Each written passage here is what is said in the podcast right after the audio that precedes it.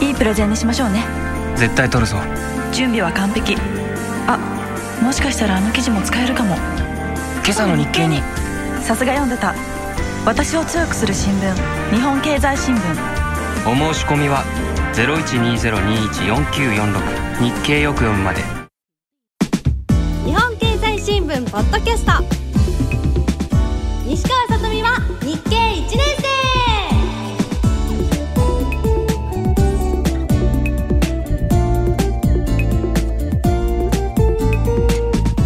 の番組は日本経済新聞社の提供でお送りします。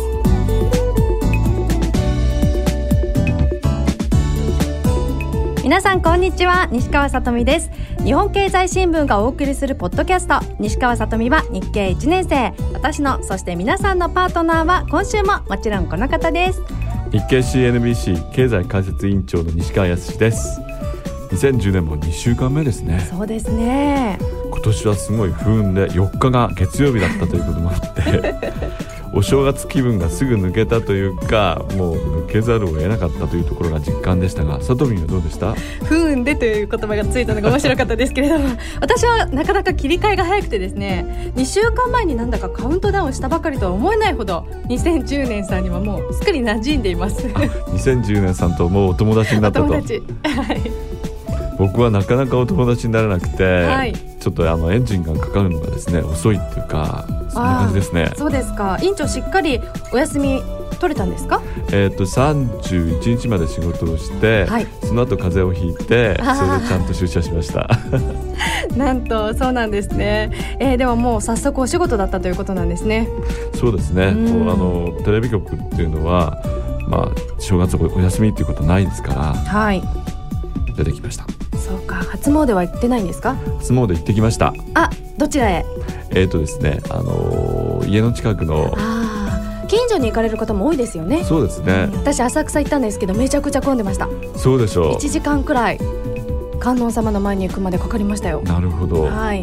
私の時はですねあのー近くだったので、はい。と思ったら列がなずらーっとこう続いていて、ええ。それでもまあ15分ぐらいだったかなそれでおみくじを引いてですねあ何でした？何でした？あ大吉？大吉でした。さすがですね。委員長今年もいい年にしましょうぜひ。はい。はい。そして経済についてもですねいろいろな動きを見せています。今日も腑に落ちるまでとことん気候の合言葉とともに番組を進めていきましょう。委員長よろしくお願いします。よろしくお願いします。日本経済新聞ポッドキャスト西川さとみは日経1年生。最後までよろしくね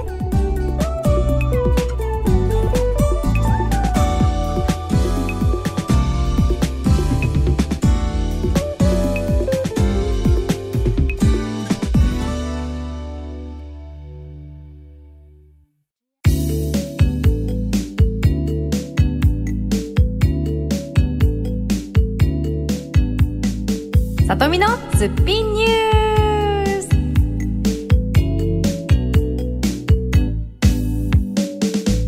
メイクの時間はなくても朝食は欠かさない私西川さとみがメイクの時間を惜しんでも押さえておきたいニュースを紹介するコーナーです。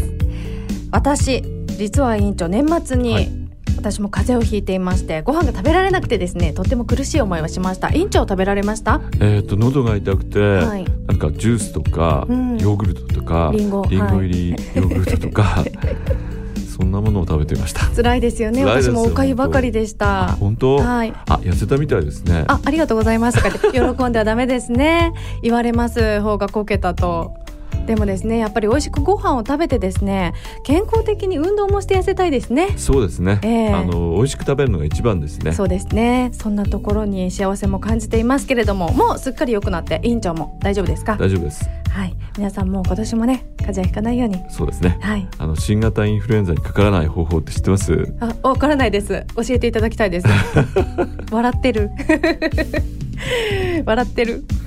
注射するんですよあ それが一番ね。もう体調管理をしっかりとねワクチンとかの前にですね体調管理をしそうしましょう。っかりとしましょう。そこで今日は私が気になったこの記事を見ていきたいと思います。1月5日付特集で出ていたんです。かなりこのインパクトのあるタイトルでしたよ。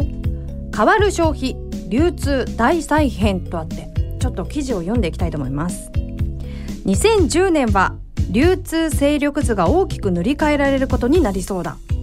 景気低迷や少子高齢化など消費をめぐる環境が激変しているためでコンビニエンスストアの再編が始動。百貨店では格安い良品などの専門店の誘致が加速する。一方家電量販店は百貨店化で幅広い顧客を取り込みつつあるという記事がなんだかこうとっても2010年が始まったかこれからどうなるんだというようなインパクトがあったんですね。インパクトがあったんですね。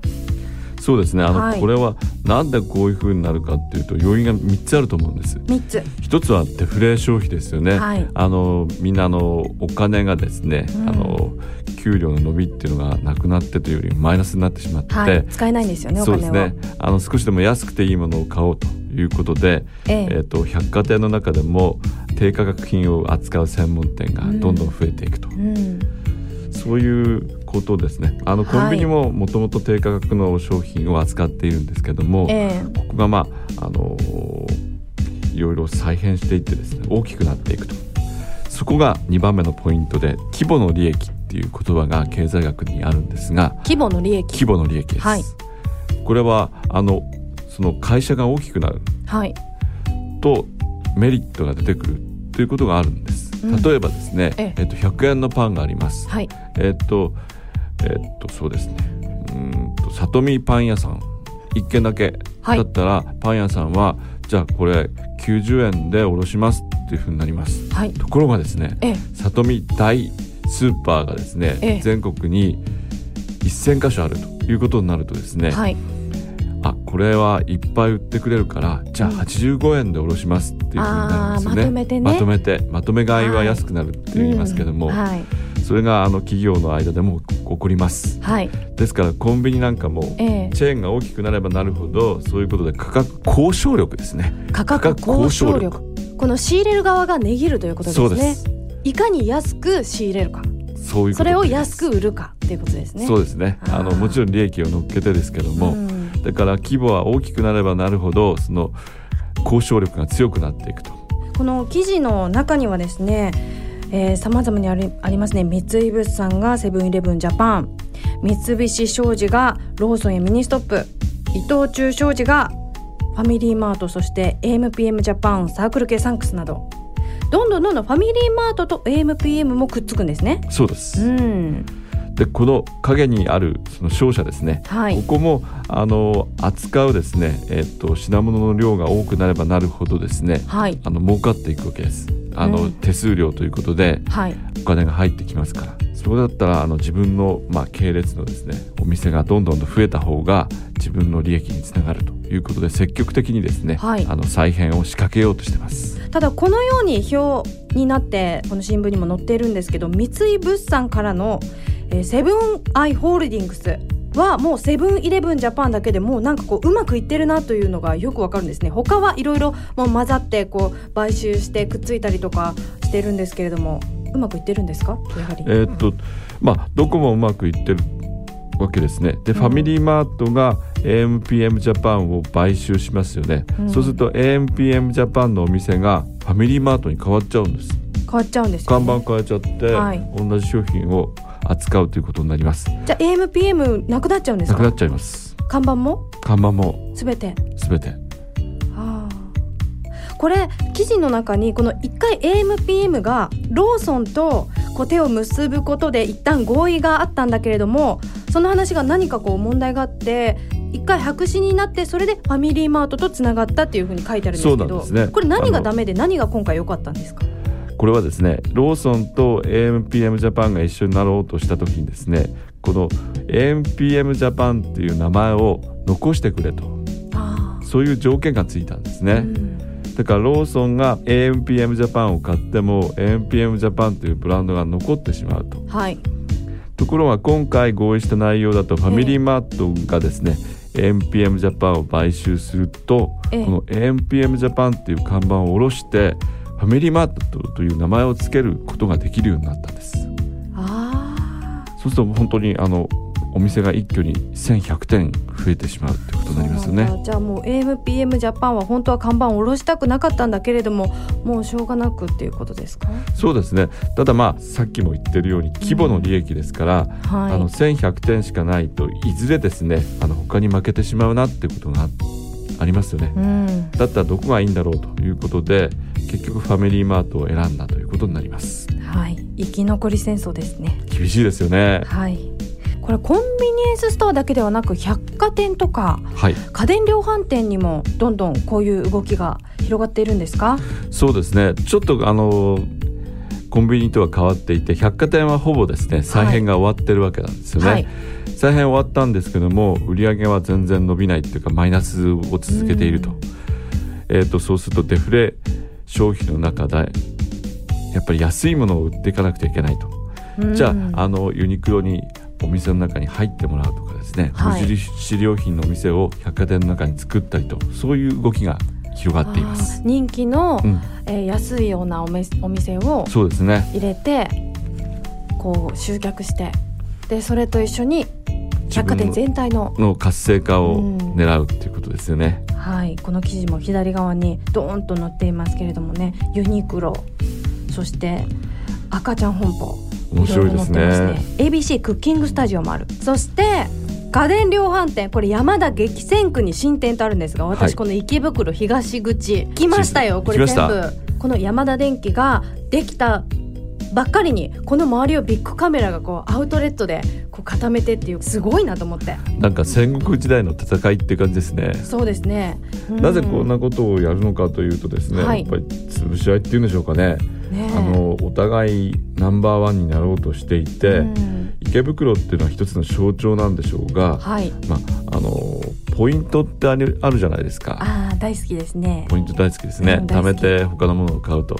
うん、そういう時に例えばアウトレットをあのや、えっとビッグカメラが作ってですね、はいそこで買った場合に、えっとビッグのポイントをつけると、はいそうするとポイントをもらうとあじゃあついでに家電品も見てみようかなと思って、うんうんうんつい買っちゃうんですよね。そうですよね。そういう相乗効果を狙って、うんいろんなことを始めてますね。はい。でもなんでこれ池袋駅これちょっとステータスになるんですか？なんかこのビッグカメラとね山田電機どっちかにして他の駅からこうガーってこう集客に努めたらいいのにと思うんですけども。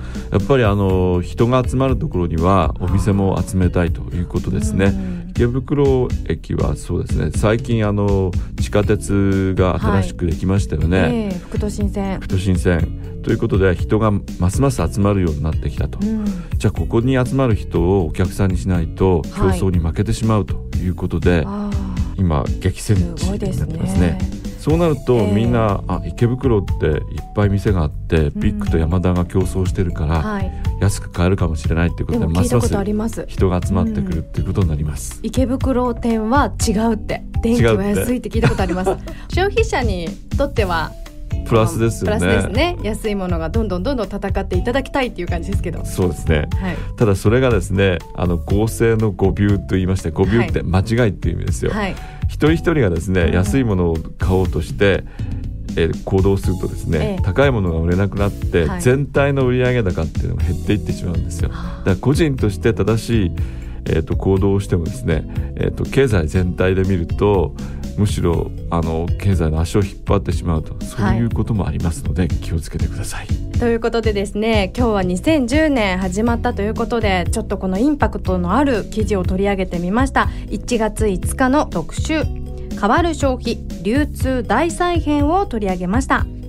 続いてはこちらのコーナーです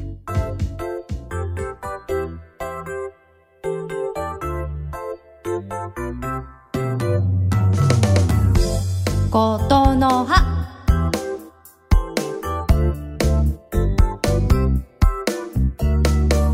続いてはことの葉のコーナーです。これは経済に関する言葉を知っておこうということで毎回一つの言葉を選んでお話ししています。最近優しい日経用語辞典のことの葉たちに私は夢中になっているんですがこの用語辞典にもまだ載っていないこんなことの葉を今日は。出来たてほやほや。出来たてほやほやですよね。はい。はい。こんな新しいことの葉を取り上げます。アローヘッド。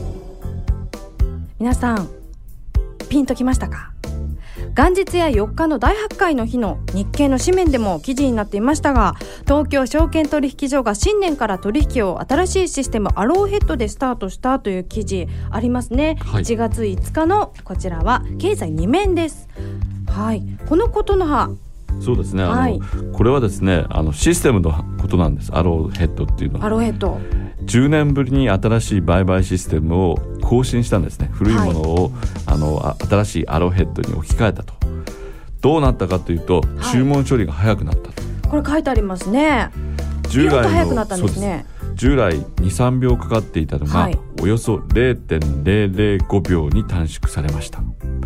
例えばあのあー。蕎麦屋に行ったとするとですね「えー、とざるそば一丁」って「へい!」ってすぐ出てくる。そんな感じです。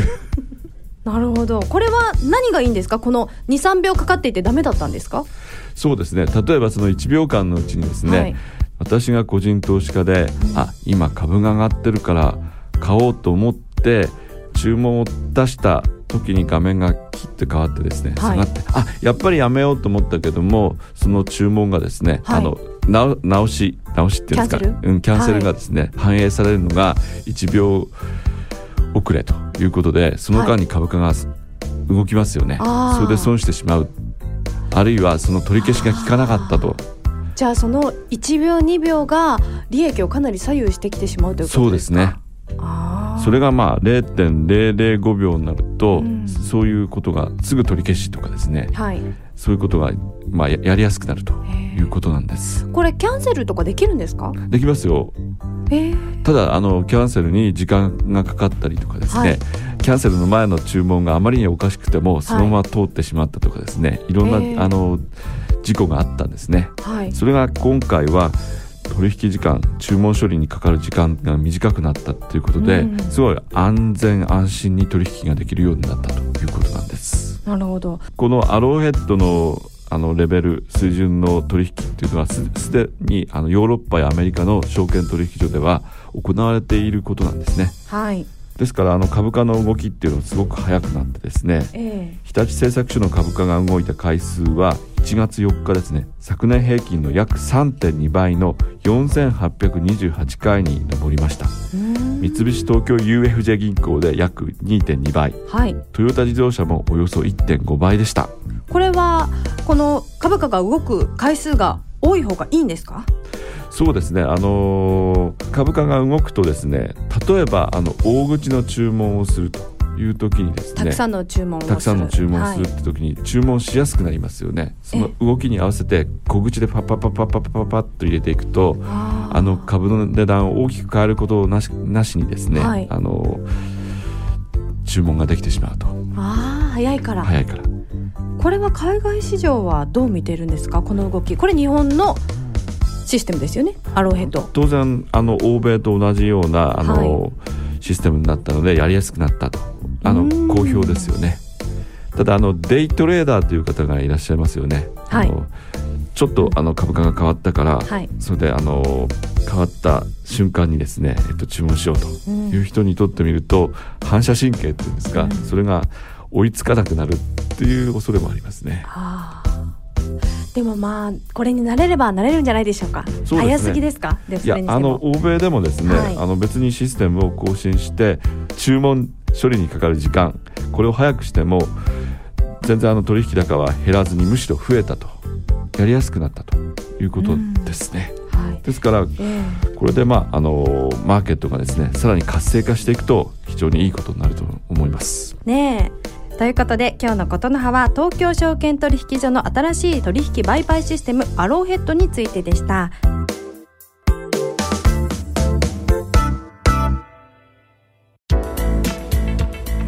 ここで日本経済新聞社からのお知らせです。これまでに3回実施されています日経テスト番組にも受けました。こんな結果でしたといった感想のお便りも多く寄せられ経済知力を高めるきっかけとして日一リスナーの皆さんはもちろんのこと社会人の方や新社会人の皆さんそして学生の皆さんにも広く知っていただきそして受験をしていただいています。その日経テストの第4回の実施日が決まりました。第4回日経テストは6月13日日曜日全国8都市で実施されます。日経テストは実務知識だけを問うこれまでの検定試験とは違い日本経済新聞の記事をはじめとした経済ビジネスの最新ニュースつまり生きた経済を題材に知識と知識を活用する力を問う問題を出題しています。また日経テストのスコアは試験の難易度にかかわらず常に同じ物差しで測定されるように設計されているのでスコアのアップを目指したりビジネス力を定期的にチェックすることができます。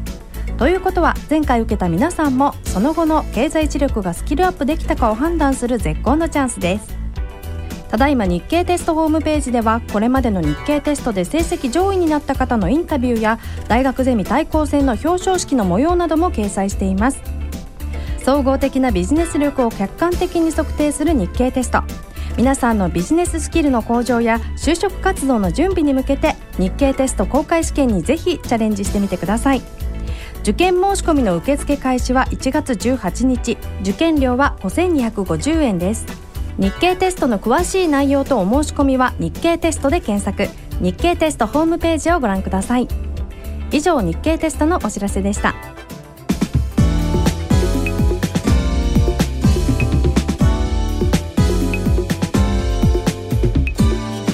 日本経済新聞ポッドキャスト。西川さとみは日経1年生お別れの時間になりました。ここで先ほどお知らせもありましたけれども私もつい先日日経テストを受けました委員長なんと。なんと何点でしょうか。点数はちょっと 控えておきたいと思うんですけれどもあの大学生くらいのレベルということなんですねよく頑張った私って思ってますけれどもね。自分で自分を褒めてください。もっとどうしようと思って本当に低かったどうしようと思ったんですけどまだまだ上げていこうという意識はさらに強くなったんですけれども私が今回受けた日経テストはですね日経テスト団体特別受験と言われるもので企業や団体に向けたマークシートかウェブで受験をできるテストなんですまたこれは一般の公開テストとは違っていつでも受験できるというメリットもあるんですけれどもこのスコアは公開テストと同じもの同じ扱いということなんですね。ただ個人の方は団体特別受験は受験できません。なので個人の方は6月13日の公開テストでぜひ申し込んでください。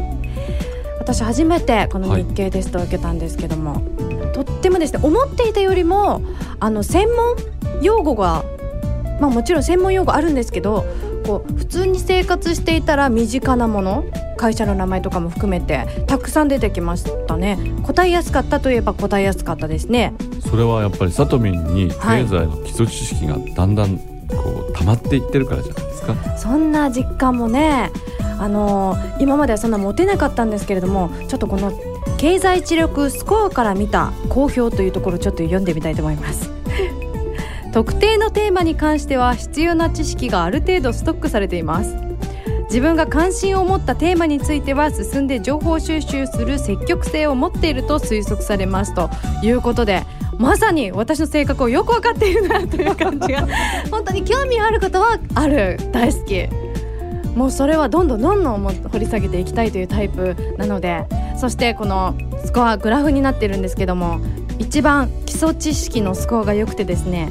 でもそれもやっぱりこれ日一始めたからってもうそれしか言いようがないですね。その通りだと思います。本当に基礎知識 基礎知識は良かったんです私。いずれにしても日経新聞を毎日読むことはですね本当にこれは勉強になるなと思いました。日経テスト。とっても楽しかったです。クイズみたいでした。皆さんもぜひ次回6月13日になりますので受けてみてください。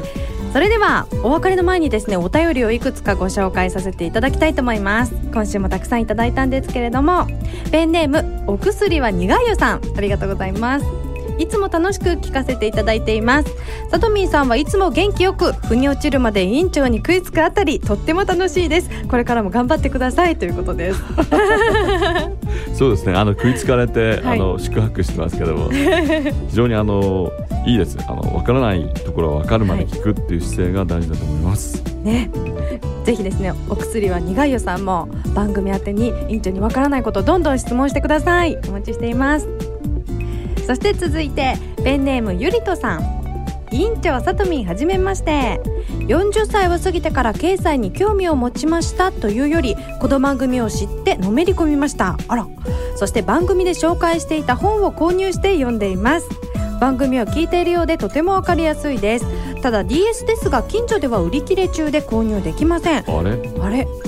まだまだ未熟者ですが頑張って勉強したいと思います。だんだんと寒くなっていますので体にはくれぐれも気をつけてずっと楽しい番組を聞かせてください。ということです。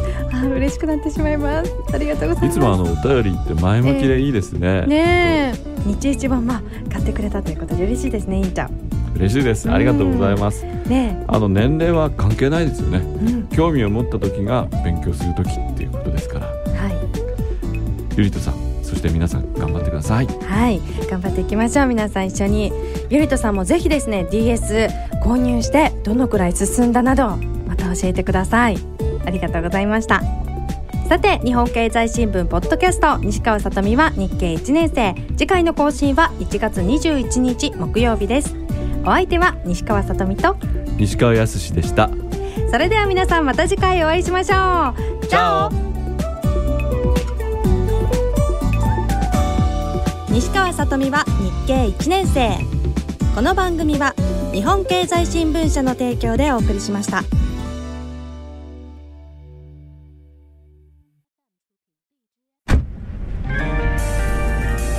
いいプレゼンにしましょうね。